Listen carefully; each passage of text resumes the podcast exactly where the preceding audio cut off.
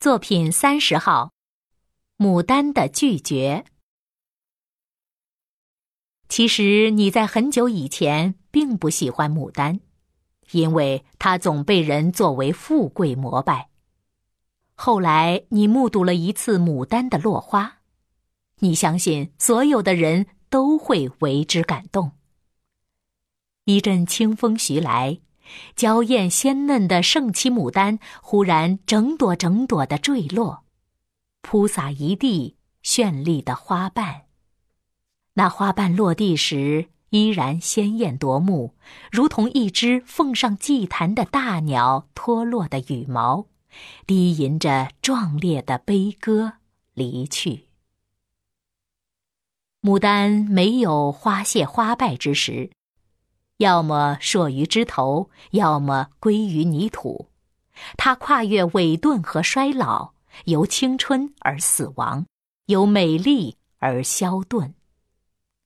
它虽美，却不吝惜生命，即使告别，也要展示给人最后一次的惊心动魄。所以在这阴冷的四月里，奇迹不会发生。任凭游人扫兴和诅咒，牡丹依然安之若素。他不苟且，不腐旧，不妥协，不媚俗，甘愿自己冷落自己。他遵循自己的花期，自己的规律。他有权利为自己选择每年一度的盛大节日。他为什么不拒绝寒冷？天南海北的看花人依然络绎不绝地涌入洛阳城，人们不会因牡丹的拒绝而拒绝它的美。如果它再被贬谪十次，也许它就会繁衍出十个洛阳牡丹城。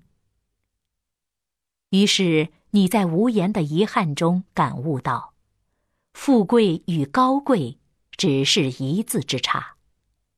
同人一样，花儿也是有灵性的，更有品味之高低。品味这东西，为气，为魂，为筋骨，为神韵，只可意会。